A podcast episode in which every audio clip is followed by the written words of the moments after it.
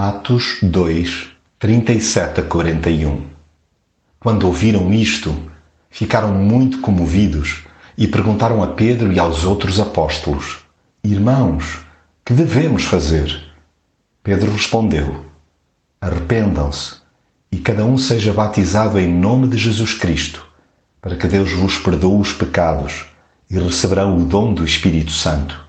Pois a promessa de Deus é para vós e para os vossos filhos e para todos os que estão longe, para todos os que o Senhor, nosso Deus, quiser chamar.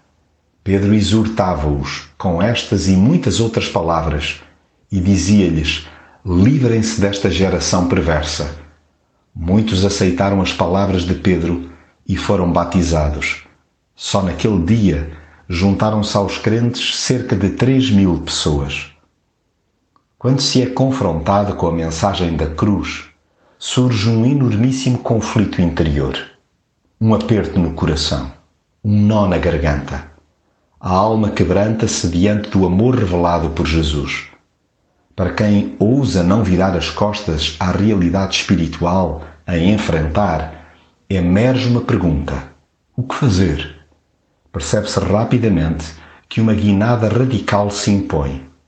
Urge repensar a vida, assumir as más escolhas passadas, confessar a inclinação para o mal, admitir a desorientação até então vivida, lamentar o pecado, desejar ardentemente alterar ações, fazer escolhas segundo a mentalidade de Jesus, mudar de vida.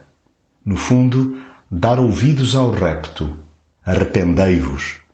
Aí surge a vontade indómita de obedecer a Jesus.